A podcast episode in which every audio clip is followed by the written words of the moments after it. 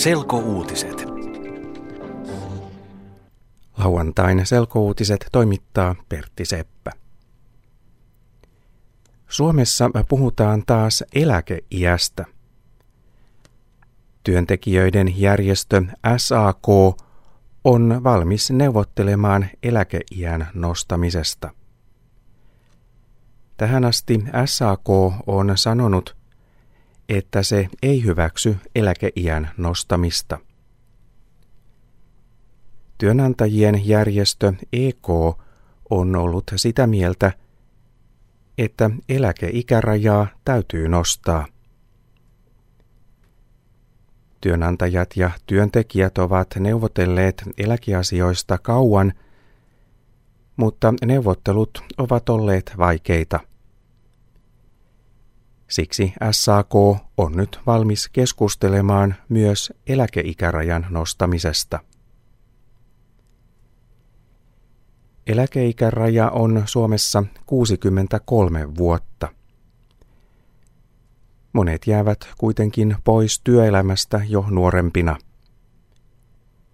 Siksi SAKn mielestä tärkeintä on parantaa työoloja niin, että kaikki jaksavat olla pitempään mukana työelämässä.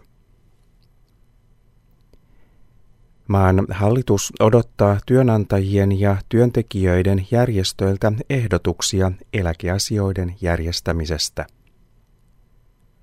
Asia on tärkeä, koska vanhusten määrä Suomessa kasvaa koko ajan. Suomen talous ei kestä – jos ihmiset eivät tulevaisuudessa pysy mukana työelämässä pitempään kuin nyt.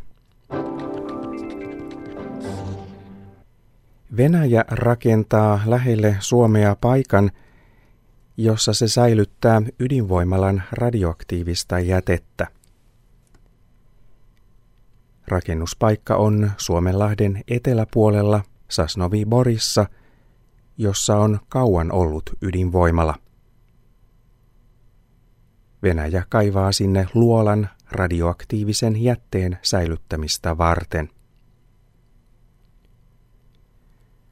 Suomen viranomaisten mielestä Venäjän suunnitelma on hyvä. Venäjä on tähän asti säilyttänyt radioaktiivista jätettä väliaikaisessa varastossa. Uusi säilytyspaikka on turvallisempi ja sen täytyy kestää satoja vuosia. Sasnovi Borin ydinvoimalan vaarallisin jäte on käytetty polttoaine. Venäjä vie sen Sasnovi Borista kauas Siperiaan. Ympäristöjärjestöt ovat kuitenkin arvostelleet sitä, että Venäjä aikoo haudata Sasnovi Borin jäteluolaan – myös pieniä määriä plutoniumia. Se säilyy vaarallisena kymmeniä tuhansia vuosia. Täällä Suomessa kevät tulee ja päivä pitenee. Talven kylmin aika on yleensä tammikuun lopussa ja helmikuun alussa. Myös talven pimein aika on jo ohi. Päivä pitenee nyt kovaa vauhtia.